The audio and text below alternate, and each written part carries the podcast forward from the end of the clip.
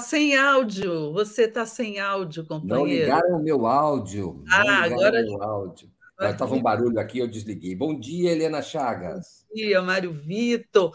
Bom dia, galera, comunidade 247, que estava aqui com a Daphne, com o Aule, e que agora está aqui com a gente. Que bom, sejam bem-vindos. Aliás, nós é que somos bem-vindos, né? Eles já estão aqui, nós é que estamos chegando, né? É, são 10 horas e um minuto dessa terça-feira, 30, 30 de maio de 2023. Então, estamos dando início a mais um Helena e Mário Vitor, Mário Vitor e Helena, aqui dentro do Bom Dia, na TV 247. Emoção muito grande, fortes emoções reservadas para o dia de hoje. Helena Chagas, começa o exame, provavelmente vai ser votado, né? Votado hoje, votada hoje, a medida provisória da reorganização administrativa dos ministérios em Brasília, capital federal, é, com várias é, é, mudanças, as mais polêmicas delas envolvendo o Ministério do Meio Ambiente. Helena Chagas, o, o Ministério do Meio Ambiente também é, envolve, é, há, também há também mudanças ligadas ao Ministério Aliás, ele se chama Ministério do Meio Ambiente e Mudança do Clima. E também envolve outras mudanças, a MP envolve também outras mudanças na, na área dos povos indígenas, né? do Ministério das, dos Povos Indígenas. É, mas o foco imediatamente está nessa, como a gente disse, o mata-mata que vai decidir o espaço da questão climática e, do, e do, da ministra Marina Silva, é, é um MMA, né? literalmente, não, Helena Chagas? É verdade. É um MMA, né? um mata-mata no plenário. Né? Mas, olha, eu acho que o que restou dessa questão agora é, sobretudo, é uma questão de imagem, uma questão simbólica. Por quê? O governo, de certa forma, a gente está vendo o governo jogar a toalha e não vai entrar duramente para confrontar o Centrão, não vai entrar na briga para recompor né, o Ministério da Marina. Ela perdeu, por exemplo, é, o controle do cadastro ambiental rural, da Agência Nacional de Águas, tem mais uma coisinha, são três coisas importantes para ela, e para a Sônia Guajajara perdeu a homologação, não é? a demarcação das terras demarcadas, a demarcação das terras indígenas. Veja bem, o governo agora jogou a toalha, por quê? Porque se ele não votar esse MP na Câmara hoje, entre hoje e amanhã, e entre amanhã e depois no Senado, vai para o Beleléu. A, a MP é, é, perde o vigor, perde a, a validade ela caduca, e aí o que, que acontece? Imediatamente ficam restabelecidos os ministérios da era Bolsonaro. Esses ministérios novos todos, inclusive dos povos indígenas, não é? inclusive o do, o do orçamento e gestão, todos esses aí, eles acabam. Então, é, até o, o de indústria e comércio, eu acho que estava junto com fazenda, não é? Então, você teria uma, uma, uma situação, não, não é que seria o, o fim, né? O Lula podia recriar de novo, mas ia ser um contratempo enorme para o governo, um atraso. Então, o governo jogou a toalha na questão ambiental, né? não, é, não é que ele jogou a toalha na causa ambiental. Ele, sexta-feira houve uma reunião da Marina, da Guajajara, com o Lula e com os ministros palacianos, em que duas coisas foram, foram feitas é, é, para é, resolver, né, tentar resolver essa questão. Uma, o governo deixou claro, não há qualquer recuo em sua política de sustentabilidade, em sua política ambiental. E isso é o principal. Por quê? Porque o governo é um só, o presidente é o Lula. Né? Então, na hora que ele diz que não tem recuo nisso, isso dá uma certa tranquilizada, embora a mídia, não é? Ou muitos é, é, especialistas né, estejam propagando aí a ideia de que não, olha, é, é, acaba com a, com a política ambiental. Não, não, não é isso, minha gente. Não é o drama não é tão grande. O esvaziamento ali é da Marina, porque a Marina é um símbolo, né? é um símbolo, inclusive internacional, da luta pela defesa do ambiente. Então, o que, que aconteceu? A bancada ruralista foi lá e deu aquela espetada na Marina, ligou o seu trator em cima da Marina. Né? E a Marina é guerreira, aqui como está o girassol nascente dizendo aqui, a ministra do Meio Ambiente, ela está de parabéns, ela é guerreira, claro. Agora, a medida provisória, do jeito que ela vai ficar, ela também não é o desastre que, que acaba com a política ambiental. Não. Por quê? Como eu disse, o governo é um só. Quem vai controlar essa política vai ser o Lula. Então, o Lula, por exemplo, ele já prometeu fazer um decreto. Lembrei da terceira coisa, que foi a aprovação da MP da Mata Atlântica, que simplesmente é, é, arrasa, não é? O, o, era uma MP para proteger a Mata Atlântica e virou um MP para desmatar a, a Mata Atlântica. Então, isso o Lula já mandou dizer Gente, vai vetar. Então, isso já é o quê? Uma, uma coisa para dar força à Marina e à política ambiental. Ele vai vetar isso aí. As questões da MP, uma delas ele, ele vai tentar resolver, que é a, parte da Agência Nacional de Águas, tentar botar de novo no meio, meio ambiente. Se não conseguir, também não é nenhum, nenhum drama, porque essa questão da gestão dos recursos hídricos, ela tradicionalmente ela é dividida mesmo entre várias pastas do governo, por exemplo, integração, cuida lá da água do São Francisco, não é que, que, que, que, que é navegável para, para exploração lá da navegação, pesca, cuida lá da, da, da questão da exploração da pesca. Então, você tem atribuições divididas. Outra questão, que é o cadastro ambiental rural, também não é um desastre se você for olhar concretamente. Ele vai passar para quem? Para o Ministério da Gestão, que é o da Esther Dweck, que é uma ministra petista, uma ministra que não, não, não vai é, dar o cadastro na mão dos jornalistas. E o cadastro, além de tudo, ele é feito, ele é originário nos municípios. Né? O, há apenas uma gestão federal aqui. Então, você, você não tem um desastre completo. A Guajajara, pelo que eu vi, já está se entendendo bem com o Planalto e com o ministro Flávio Dino, que vai ficar com a demarcação de terras, não é? mas que vai tudo passar por ela. Então, é, é, o, que, o que é preciso mostrar é o efeito concreto né, disso tudo. O problema é que agora a, já colou a narrativa de que a MP acaba com a Marina, acaba com a política ambiental, e está sendo difícil para o Planalto explicar isso. É uma questão ali,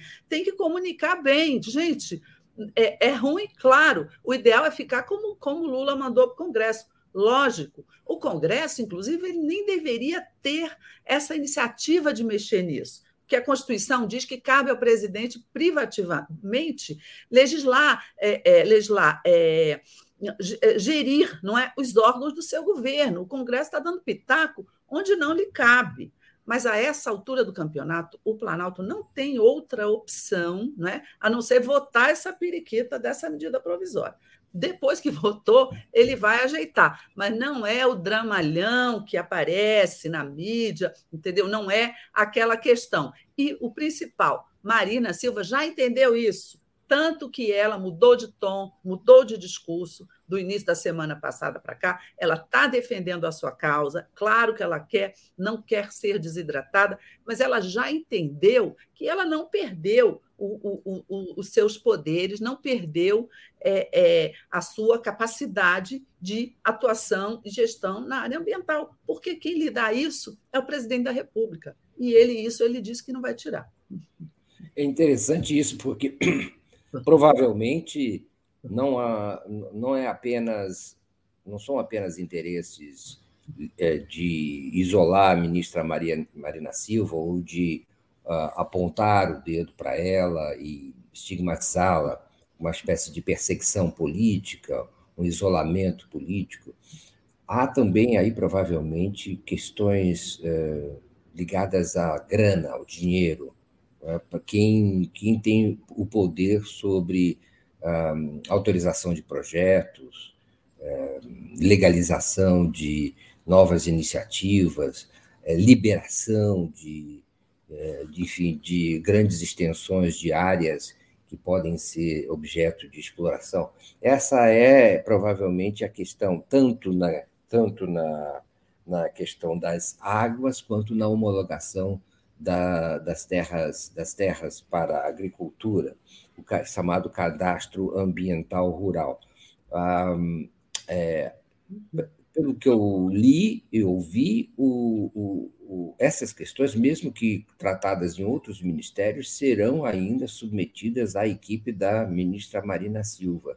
E esse parece ter sido o acordo que levou ao desanuviamento da reação dela em relação ao, ao projeto que, que fique claro, né? É, são, a MP trata de, enviada pelo governo, trata de alterações de funções dos ministérios e dos órgãos, e criação de ministérios também.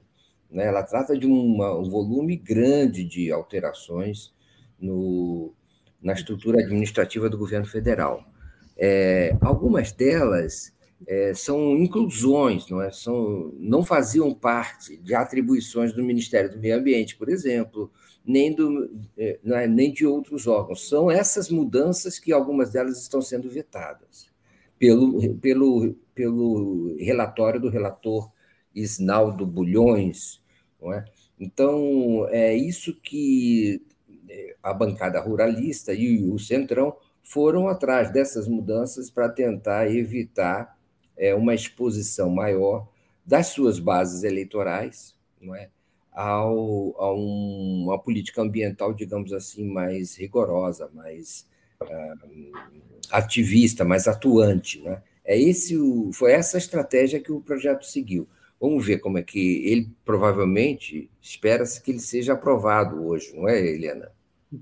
Ah, eu acho que sim. A, a, a MP ela, né, que ela precisa né, ser aprovada hoje, senão corre um sério risco aí de caducar é, o Senado é, já parece que ele já sinalizou que ele vai ser rápido, porque ele entende o drama, mas se ele receber, se ele não receber, não é, até quarta-feira vai ficar difícil. Ela acaba caducando, né? É. A MP continua como MP? Ela foi transformada em outro instrumento legal, um projeto de lei, é isso? Não, não. Ela é MP. A, a, o governo mandou uma série de MPs no dia 1 de janeiro, nos primeiros dias de janeiro, né? O Lula, quando ele assumiu. Essa foi no dia 1 de janeiro, essa MP da reestruturação governamental, continua sendo MP. O que, que acontece? A MP, quando tramita, o relator, não é? Quando ele faz modificações, as modificações da MP são chamadas de projeto de conversão. E aí o, plan, o, o, plenário aprova o projeto de conversão, ou seja, aprova a MP com o formato de um projeto de conversão. Que, que aconteceu? Nesse meio tempo, houve uma briga, a gente até falou nela aqui, né, Mário Vitor?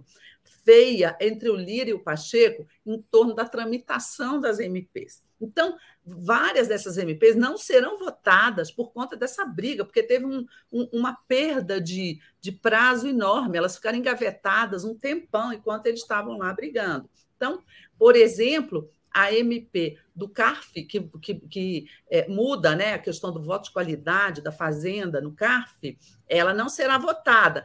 Ela acabou sendo incorporada a ou a essa ou a um outro projeto de lei. Eles, o que eles estão fazendo é transformar em projetos de lei as MPs ou incorporar essas MPs a outras que estão sendo votadas, como essa. É o caso, por exemplo, também do, do fim da, da da FUNASA, que é uma questão polêmica entre os deputados, né, que não queriam acabar com a FUNASA.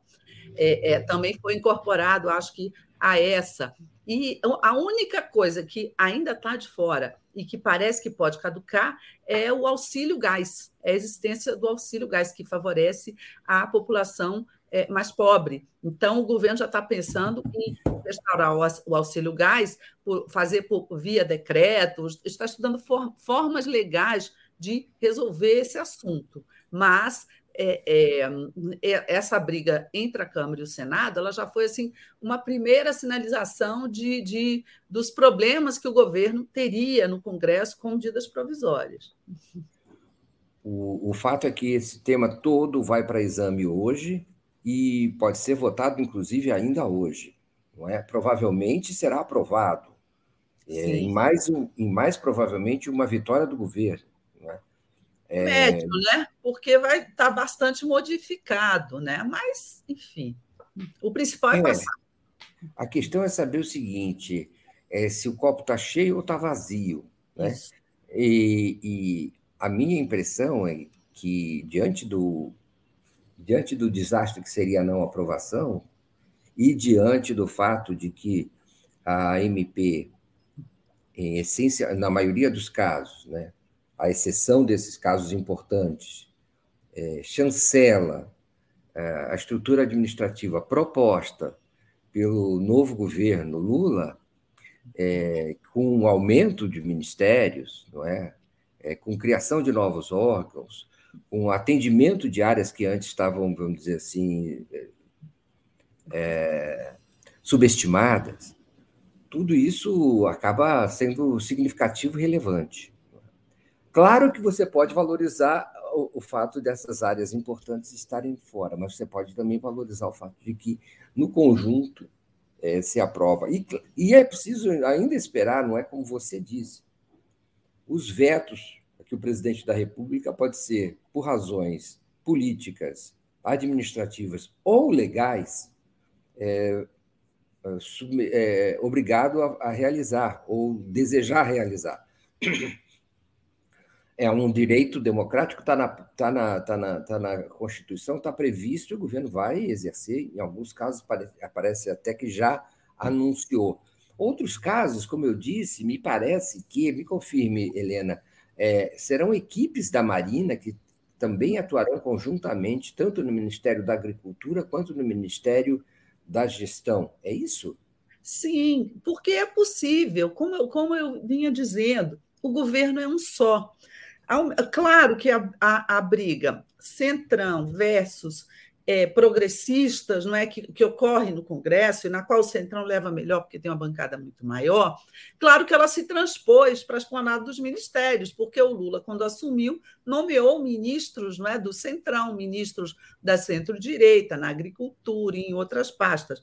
Então, é, é, a, gente, a gente vê talvez uma briga por espaço entre ministros mais à esquerda, ministros mais à direita. Mas isso não pode é, é, ser encarado, não é, como isso ocorre no Congresso. No Congresso é diferente, lá são bancadas muito diversas. Dentro do governo, a esplanada é uma só, o governo é um só. Na hora que você tira a atribuição de um ministério, você coloca em outro. Nesse outro está lá um ministro também nomeado pelo presidente Lula, não é? E que deve obediência ao presidente Lula. Então, você não é uma situação tão dramática assim. Ele está tá dentro do governo. A Marina tranquilamente poderá se entender com os ministros que levarem isso. E tem gente que fala até na, na questão da judicialização, porque o Flávio Dino, semana passada, é, é, é, fez uma, uma manifestação lembrando esse artigo da Constituição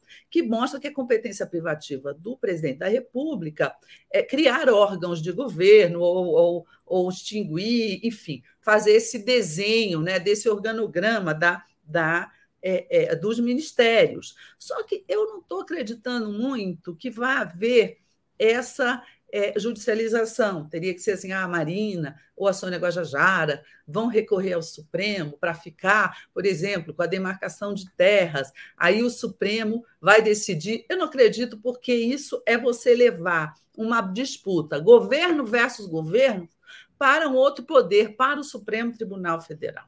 E aí eu acho que politicamente não é interessante para o Lula. Né? Eu, eu acho que é, é, preferível fazer como ele fez. Chamou a Marina, chamou a Guajajara, falou assim: ó, oh, gente, é, é, é, o Congresso está fazendo isso, o Centrão está atacando vocês, não é? é? é? Quer passar a ideia de que a política ambiental está abalada, porque para o Centrão isso é, é importante, mas não é verdade, não será abalada, porque quem manda é o presidente, e as ministras, elas foram obrigadas a fazer o que é certo, baixar o tom. Não é possível um ministro sair falando não é, contra o Planalto, contra o governo, mostrando que há uma divisão no governo. O próprio, o próprio Lula deixou claro, gente, vamos discutir os assuntos do governo dentro do governo, não é sair falando. E as duas imediatamente baixaram o tom. Eu vi várias entrevistas delas depois, claro, sem, sem deixar de ressaltar isso, a mudança é ruim, a mudança é prejudicial,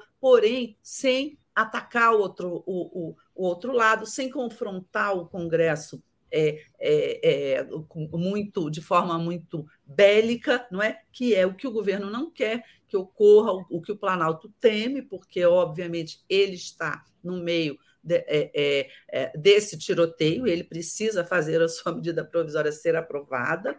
Então, eu acho que houve ali um, um, uma ordem unida do Lula com as ministras, um freio de arrumação, é, colocaram fim àqueles rumores de que oh, a Marina poderá até pedir demissão porque a política dela foi destruída, desautorizada. Não é nada disso, minha gente. Não vamos dramatizar tanto essa situação. Ela não é ideal? Não.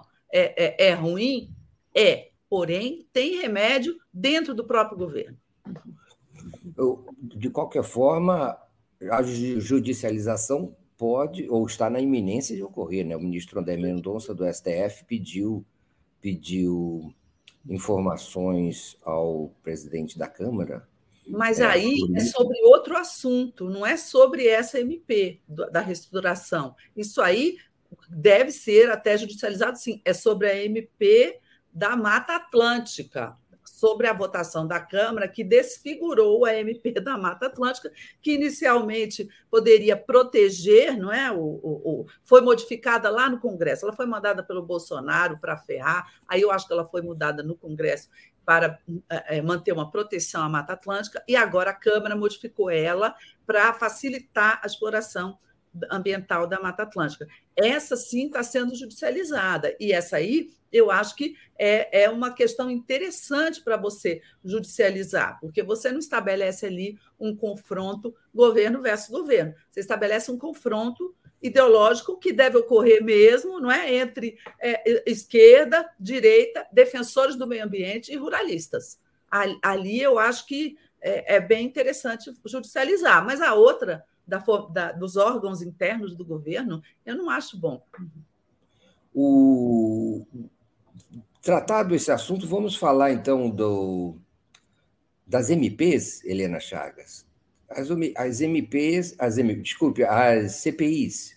As Sim. CPIs se, se, acumulam, se acumulam e se confundem e se, e se precipitam na agenda nacional. É, quais são as, quais são as, as, as CPIs que vão, que vão é, ocorrer? E todas essa semana é isso, Helena? É, é. Eu acho que hoje, eu, eu acho que hoje já tem reunião da CPI do MST, é aquela da Câmara, é só da Câmara. Mas é, é, eles quiseram fazer uma jogada semana passada, eu vi até o Marcelo Auler comentando isso aqui, que foi o quê? Levar a CPI para fazer sua primeira diligência no Pontal do Paranapanema, em São Paulo. Para quê? Para ir em cima do Zé Rainha, para sair com alguém ali quase preso, entendeu? Para fazer um, um, escândalo. Ao que parece, chegaram lá no Pontal, não encontraram nada de, de, de, de elemento suficiente para criminalizar a, o MST. Chegaram lá e encontraram propriedades produzindo alimentos. Né? Então, me parece que foi uma jogada é, meio furada. Vamos ver como vai ser a reunião deles hoje. Mas é claro, essa CPI ela não tem maioria governista, ela tem maioria é, troglodita, entendeu? Ruralista. Ela é uma CPI destinada a criminalizar o MST. O governo joga ali dentro na defesa, no gol ali, tá? para evitar que entre alguma bola. Então, vamos ver o que vai acontecer. É uma CPI que inspira cuidados, muitos cuidados. Você não pode. É, é, o Planalto tem que estar muito atento nessa CPI do, do, do, do MST, não pode perder, perder ela de vista de jeito nenhum. A outra CPI, que é a, a famosa CPMI dos altos golpistas, né, Mário Vitor, que a gente falou aqui, reúne na quinta-feira. Eu ainda estou, a Elisiane, só na quinta-feira. Ó, a última reunião dela foi quando? Quinta, né? Passada. E agora só na outra quinta. A Elisiane é, vai levar o seu plano de trabalho ainda para ser aprovado. Não te parece, Mário Vitor, que, que ela está meio devagar, não? Olha, eu acho o seguinte, Helena. É, vamos dar um crédito, vamos esperar eu, eu não sei exatamente como é que as coisas estão se desenvolvendo ali, no seguinte sentido. É, as CPIs demoram um pouco para partir, não é? elas têm ali uma, um jogo de informação, de negociação, de, é, de, de, conhecimento, de descoberta, de é, aproximação. Vamos dar um, um pouco de crédito agora. É, essa, é essa semana é o limite. Ela tem que, ela tem que decolar e começar a fazer o que, que faz uma CPI? Ah, um, um relator e um presidente? O que, que eles fazem? investigar, não é isso? Ela é. tem que investigar, ela tem que convocar pessoas, do, mas do jeito que anda esse ritmo, e pelas pessoas que estão lá, não é? No fim, o presidente da CPI, o Arthur Maia, ele é basicamente um agente do Arthur Lira. E a gente fica pensando, quer dizer, a gente fala assim: ah, o governo tem maioria na CPI. Tem não, gente. O governo tem maioria se tiver junto com o Centrão na CPI. E aí eu fico aqui na minha cabeça com uma enorme curiosidade. É, será que o Arthur Lira quer botar fogo na CPI? Não é? Quer, quer, quer ver o, o, Bolsonaro lá, quer ver aquela agitação toda, não é? Quer ver o, o, o, o é, é, enfim, o, o ambiente político se esquentar por causa da CPI? Eu duvido. Então, você já tem um presidente da CPI que pode estar ali com o objetivo de jogar ela para um pouco para baixo. Por quê? Depende do presidente da CPI ele colocar em votação todos os requerimentos, já são quase 400, né? Mas depende dele, Arthur Maia, ele, por exemplo, ele tem lá um requerimento, vamos convocar o Major Cid, Coronel Cid. Eu acho que esse aí até vai ser logo. Mas depende do, do Arthur Maia, tirar ele da gavetinha e dizer, vamos votar hoje esse requerimento. Aí vota, faz a convocação, etc. Eu não sei se o Arthur Maia vai é, comandar isso com vontade ali, sabe? Com aquela vontade. Não vai. Não, não vai. vai.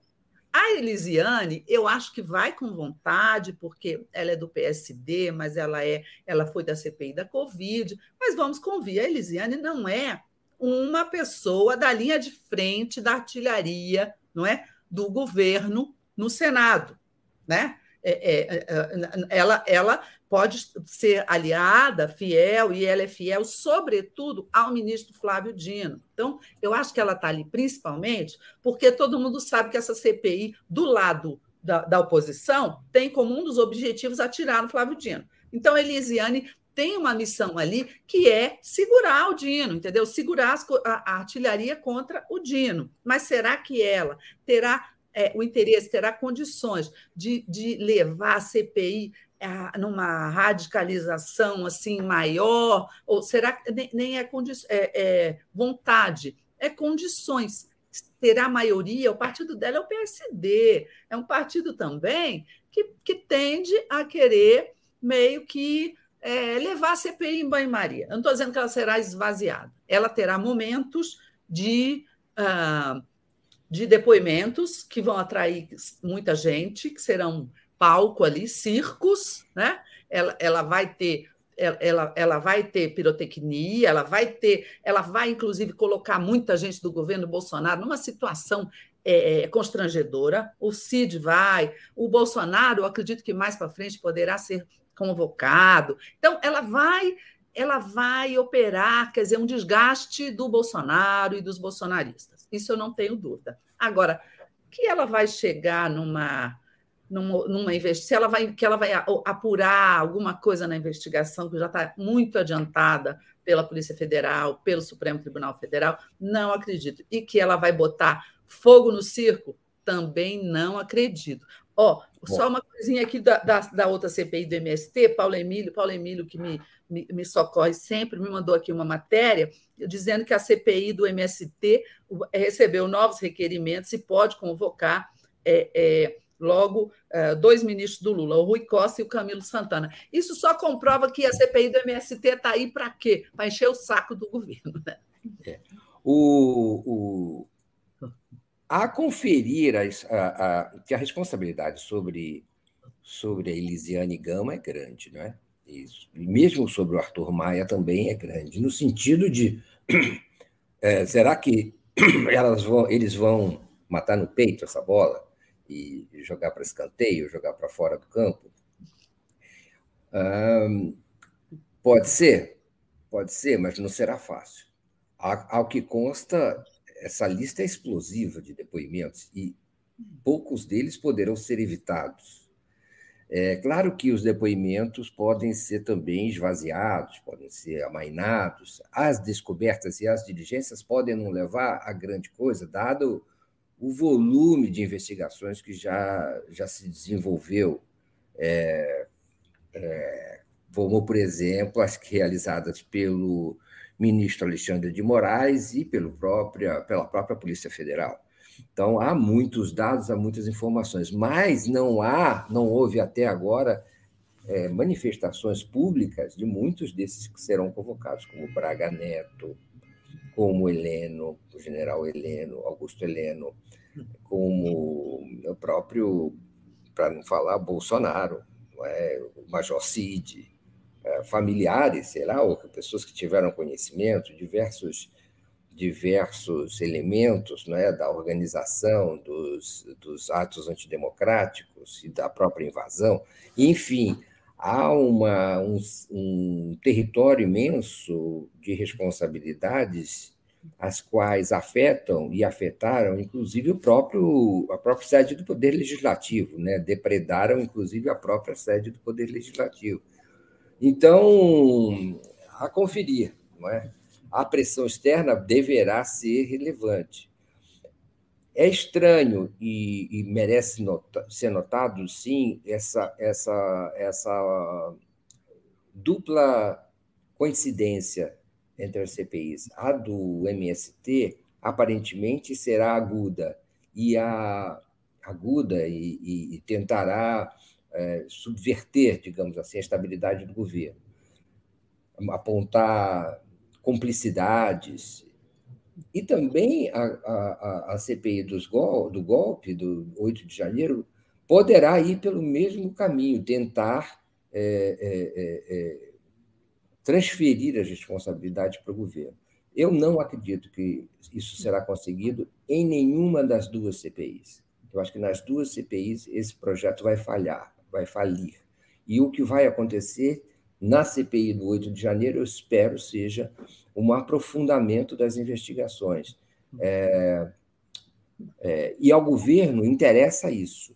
Interessa isso porque a CPI do 8 de janeiro pode, em teoria, deverá, em teoria, trazer de volta o Bolsonaro para a cena política, para a cena política polarizada. E isso não é necessariamente negativo para o governo. É melhor lutar contra o Bolsonaro do que lutar contra é, o Centrão, a meu ver é muito mais é, produtivo em termos eleitorais, em termos de apoio político, porque a rejeição ao Bolsonaro é ainda maior que a rejeição ao Centrão. Então, é isso que talvez se possa deduzir desse, desse como é que é, desse é, polígono de forças que se estabelece nessa coincidência de CPIs, que se que deslancham mais ou menos na mesma época e provavelmente em trajetórias opostas. Vamos ver como é que as coisas se desenvolvem e isso é interessante, né, Helena, a gente notar que que os senadores não se interessaram, alguns senadores mais agudos não se interessaram muito por essa CPI, não é? Ah, Omar Aziz, é, Lucena, Renan, é, Renan, Renan, Renan Calheiros, essa gente não se interessou muito e, e são investigadores e, e, parlamentares que têm uma, uma atuação é, realmente é, transformadora. Então, o que, faz, o, que, o que pensar disso? Né? Talvez é, seja essa convivência e a aproximação com a Câmara que desestimulou os senadores é, porque aí entra a bancada do Lira, o próprio governo talvez não tenha estimulado muito a presença a, e priorizado essa presença ali, e isso pode ser indício de qual é a estratégia do governo em relação à, à CPMI, não? Exatamente. Humberto Costa, bem lembrado, é outro nome fortíssimo, da CPI da Covid, que também não se interessou e ainda disse: ah, eu acho que essa investigação já está com o Supremo está muito avançada. Assim, eu concordo com você que a função principal, né, da, do ponto de vista do Planalto, da, da CPI dos atos golpistas, é expor o Bolsonaro, o bolsonarismo, né? É convocar esse pessoal, é, é, é, é expor é, é, é, o golpismo desse pessoal, não é? É trazê-los, né, ao palco aí. Mas do ponto de vista da investigação, eu não acredito muito que ela vá avançar em grande coisa, porque ela já chega com é, quatro ou cinco meses de atraso, né? que é o que, o que o Supremo já fez, que a Polícia Federal já fez. A CPI tem condições de requisitar informações, compartilhar informações dessas investigações, não é? é, é ela tem esse poder pela lei, e aí, eu, o que, que eu acho que pode acontecer? Mais uma vez, é uma função política, não é investigativa. Eu não acredito na investigação da, da CPI muito, não. Mas ela co consegue esses elementos e ela vaza esses elementos para a imprensa e para todo mundo. Então, se é que tem alguma coisa né, mais assim quente que não vazou, e aí isso aí poderá deixar o Bolsonaro, o bolsonarismo, numa situação é, é, pior, né, em termos de imagem. Eu acho que a função é essa, mas não acredito que ela vá avançar em investigações. Tem uma outra hipótese que eu acho que se a gente olhar, vamos. Sabe aqueles programas que tem na TV, aquelas chatices, Brasil visto de cima, é, Mundo visto de cima, né? Que Sim, claro. Chatice não, até que às vezes eu vejo, gente, confesso. É exato. É. Relaxar minha cabecinha. Mas vamos fazer aqui um exercício: CPIs vistas de cima. Como é que é CPIs vistas de cima? Você vê elas no mesmo mapa, não é? No mesmo jogo de xadrez que você vê CPI da, da, da, do, do, do, do, do, MST, CPI dos atos golpistas, junto com o quê? Votações importantes no Congresso para o governo, é, é, Centrão querendo ganhar mais espaço, querendo até reforma ministerial, enfim, você vê o, o, o quadro completo. Quando você vê o quadro completo, você vê também que existe uma possibilidade de jogar né, governo e oposição e, e bolsonarismo jogarem com as duas CPIs. Quer dizer, o Planalto como ele tem uma certa maioria, né, depende muito do líder do Centrão, na CPI dos autos culpistas, ele pode usar isso para tentar se contrapor à CPI do MST. Ou seja, ah, é, vocês estão abusando demais, vocês querem convocar o, o Rui Costa, o principal ministro da Casa Civil do Palácio do Planalto, é, é, na CPI do MST, vocês querem é, para poder atirar nele? Então tá bom, nós vamos convocar aqui agora o, o, o, o, o então, você tem um jogo, porque o jogo político, minha gente, é um só, né? Ele não é, é, é, tudo a gente vê como se fossem coisas separadas. Ah, a Marina levando um, um, uma, uma cacetada. Ah, MP não sei o quê. Ah, o, o, o, o marco fiscal ali que vai para o Senado, enfim, você a, a, o noticiário ele tende a fragmentar tudo isso, mostrar como eventos separados. Não são, não, é tudo junto, tudo depende de um jogo de poder, né? Dos, do, do, da ação dos protagonistas desse jogo de poder, que, que, que envolve o Planalto, que envolve o Congresso é, Arthur Lira Centrão, que envolve o Congresso com a bancada mais à esquerda, que envolve ruralistas. Então, assim, CPIs vistas de cima podem nos dar uma, uma, uma ideia de um quadro também que, na, no qual uma CPI vai uh, ser um instrumento de um grupo e outra de outro, e que aí esses grupos todos né, podem querer evitar maiores danos, não é? Usando ali, mexendo as cordinhas nas CPIs. Enfim, vamos aguardar, né? O, o... São 10 horas e 40 minutos desta terça-feira, 30 de maio de 2023. Maio está acabando, o quinto mês do, do governo de Luiz, do terceiro governo de Luiz Inácio Lula da Silva. E aí prepara-se é, na quando entrar junho é, enfim, um governo estruturado, pronto para tocar as questões nacionais já com sua estrutura é, definida. É, queria agradecer aqui o super sticker da, da Miriam Goldfeder. Muito obrigado, Miriam, também pela sua audiência e sua participação. É... Beijo, Miriam. Beijo também para Ana Luísa aqui, que me mandou uma mensagem carinhosa.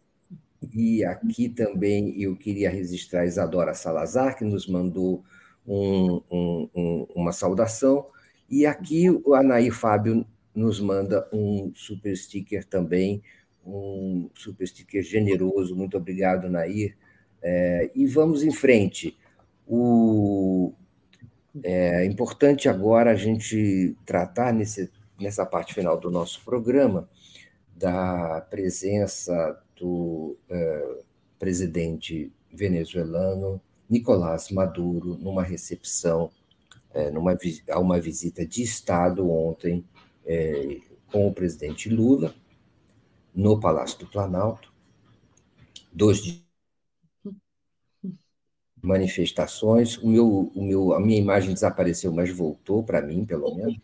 E, Foi uma planejada rápida. E, e, e a reunião da Unasul, da uh, União das Nações Sul-Americanas, uh, agora no, em Brasília, com o presidente Lula, com a participação de todos os países e uma espécie de reconstrução do sistema sul-americano de consultas, de, de negociações, de, de deliberações, é, é, de volta depois do, da inativação é, da participação brasileira durante o governo Bolsonaro. Dois fatos muito relevantes para a formação de um bloco continental, não te parece, Helena? Sim, com certeza. O é, que, que ocorre? É, a, a houve um foco muito, muito grande né, na questão da, da visita do Maduro aqui ontem, mas antes vamos falar do contexto. Não é? ele, ele foi recebido numa visita de Estado separada, mas está, sobretudo, dentro do contexto do encontro que vai ressuscitar a Unasul. O que é a Unasul? É aquela reunião, não é, dos países da, da América do Sul, que foi é, é, inventada né, pela primeira vez é, é, que, que, que, foi criada, acho que foi no Lula 1, não me lembro se foi no Lula 1 ou no Lula 2, mas por uma iniciativa em que o Brasil teve uma participação muito importante. O que, que ela é? O que, que ela significa? Ela significa o continente, não é? A América do Sul é unida não só para fazer projetos é, é, internos importantes para intensificar comércio, obras, tem todo, isso aí já é, é desde Fernando Henrique Cardoso, tem todo um projeto de obras, é, é, de infraestrutura que atravessam o continente, que são muito importantes e que começaram e pararam, etc. A Unasul é uma união também política para que todos esses países é, conversem. Você tem, na, na ocasião em que ela foi criada lá atrás, ela tinha uma, uma maioria de governos de esquerda, como agora está se repetindo né, aqui na, na América do Sul. Então, é importantíssimo esse gesto do Lula de querer é, ressuscitar, de querer re, reconstruir não é, a Unasul logo no iníciozinho do seu governo, por isso que ele chamou todos os presidentes aqui. Claro que com isso o que, que, o que, que é, é, o objetivo também? É o Lula recuperar o protagonismo dele na região. Né? No momento em que ele cedia essa reunião, em que ele se torna um protagonista disso, meio que um porta-voz da, da, da, desse movimento, ele recupera o protagonismo que ele sempre teve, a liderança importantíssima dele dentro da América do Sul. Então, eu, é, eu acho que esse fato é muito importante do ponto de vista político, geopolítico, é, econômico. Né? Vamos, isso ainda nós vamos ver ao longo do dia de hoje todos os assuntos que vão surgir.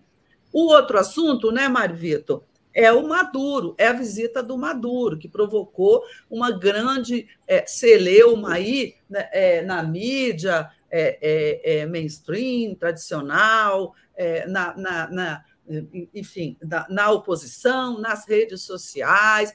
Eu, vamos conversar mais sobre isso. Eu só, só, só começo só dizendo o seguinte: é certo, é justo você manter a Venezuela à distância, um país que tem uma enorme fronteira com o Brasil, que tem interesses comuns com o Brasil, entendeu? Que tem uma população que está é, sofrendo também por causa de inflação e de, e de e problemas provocados pelos bloqueios dos Estados Unidos e de outros países, não é? A Venezuela. E o, é, é certo você agir assim em relação a Venezuela, como fez, aliás, Jair Bolsonaro. Jair Bolsonaro ele criou um realismo fantástico, não é? de dizer que, a, que o presidente da Venezuela era um presidente que não tinha sido o presidente eleito. Não é? Então, você, o que, que o Lula está fazendo nesse momento? Ele está recuperando, né, reatando os laços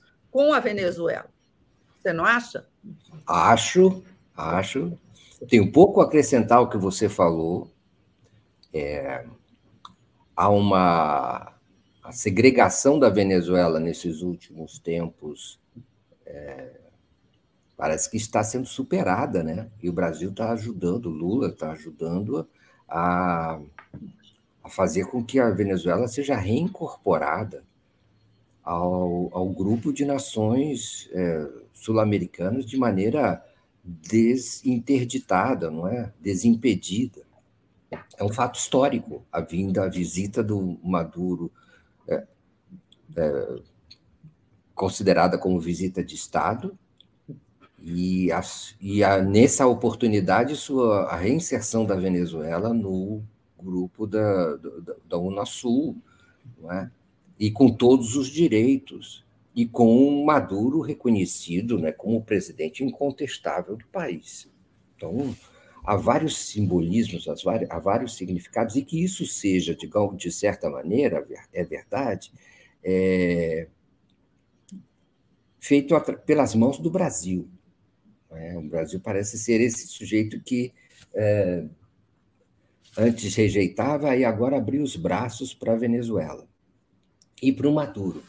Maduro, no seu discurso de ontem, antes de, das declarações, na sua declaração de ontem, antes de responder as perguntas dos jornalistas, que aliás foram bem comportadas, diante do que a gente vê nos jornais hoje, os jornalistas, inclusive dos mesmos jornais, se comportaram como pessoas é, suaves. O, o, na entrevista, o Maduro diz que o principal uh, uh, uh, saldo é o fim da invisibilização da Venezuela. Quer dizer, a Venezuela foi quase que eliminada também de uma espécie de noticiário e, e, e seu lado, as suas versões não eram contempladas. A mera presença do, do Maduro no Brasil já abre um, espaço para que ele fale, para que ele, que ele diga o seu lado.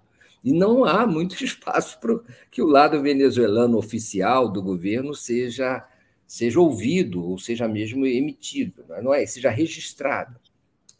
É, então, é, isso já foi um, um, um, saldo importante da visita de ontem.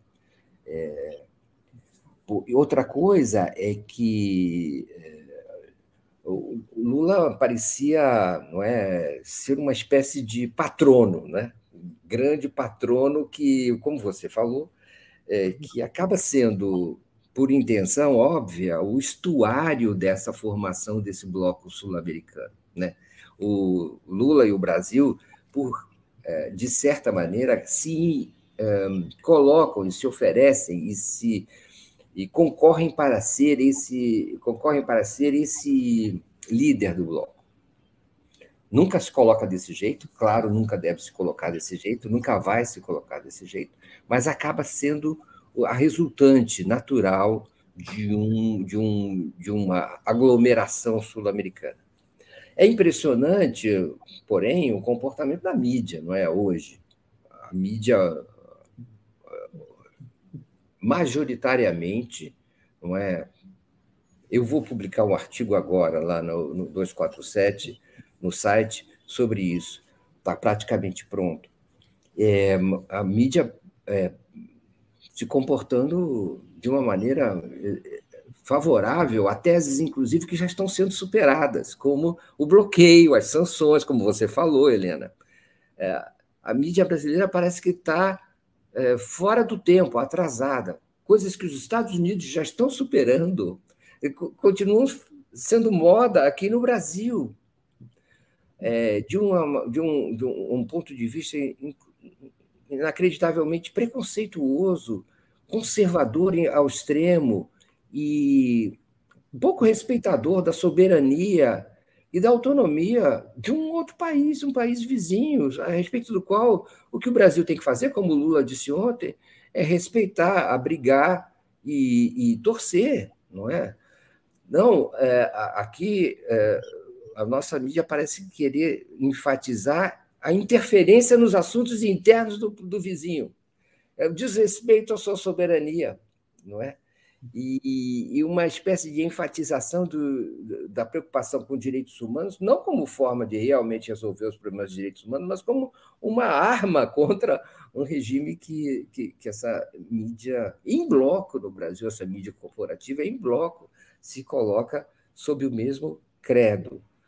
É, é, é, enfim, uma espécie de é, dessintonia, né? um, um atraso.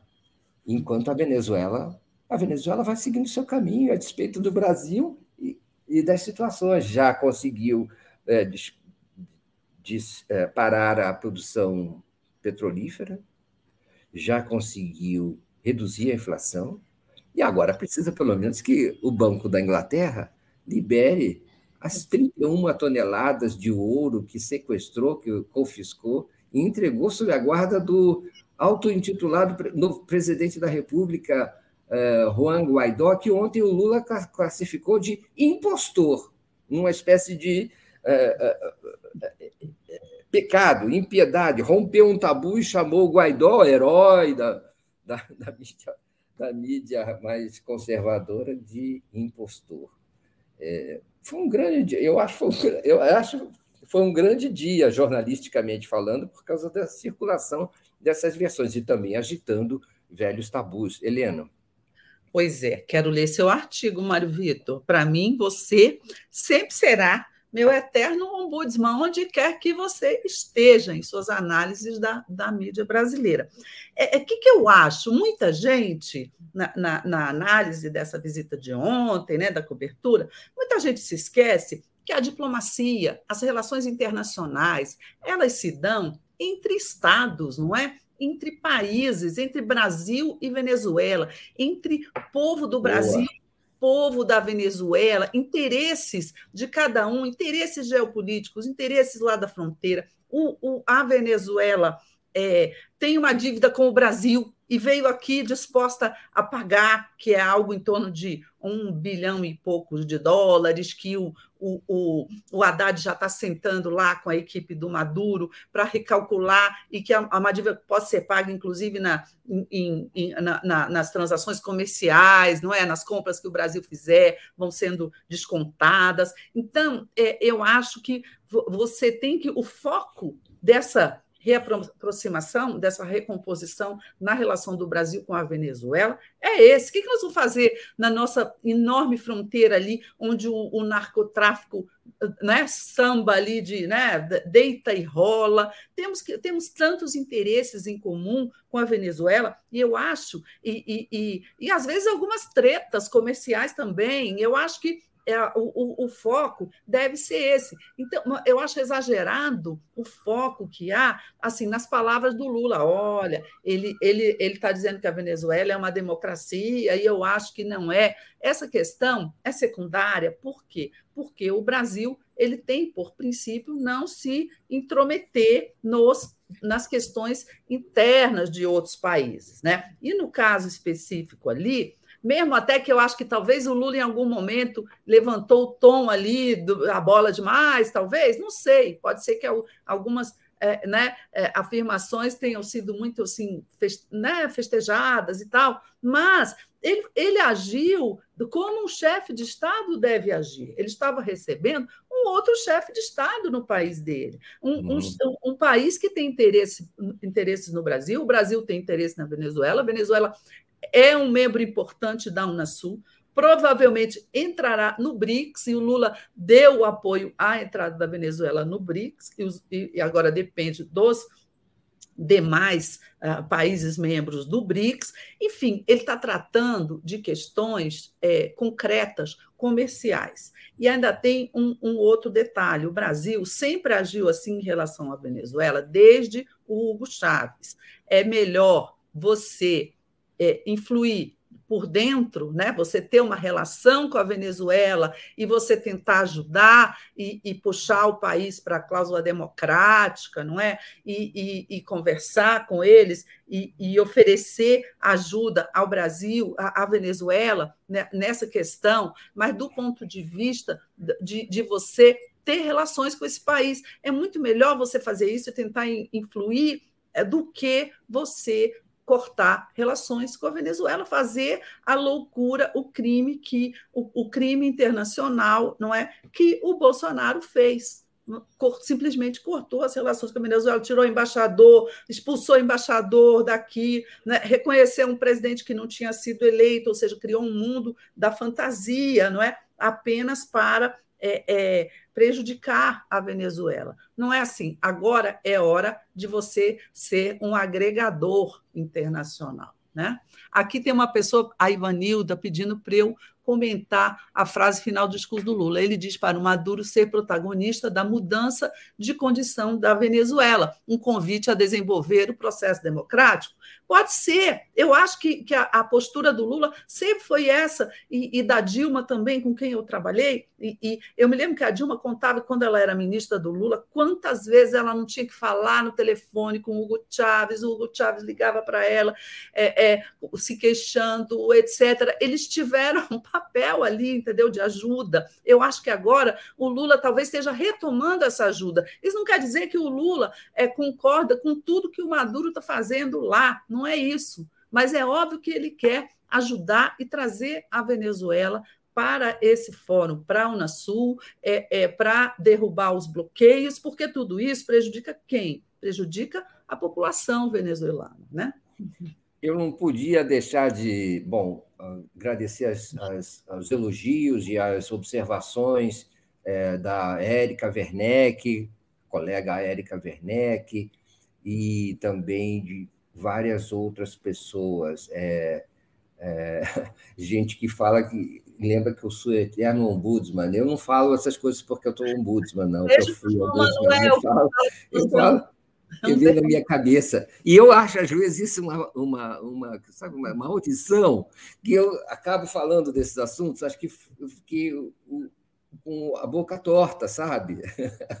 Mas, enfim, é, sobre Lula, importante dizer o seguinte: não, não me fugiu a impressão de que ele é, também se é, tinha um aspecto é, afetuoso na, na, no, no dia de ontem em relação à Venezuela. Lula se sente ligado à Venezuela de uma maneira é, especial. É, ao Chaves, aos projetos que fizeram juntos, ele mencionou quem é, Abreu e Lima, a refinaria no, no, em Pernambuco.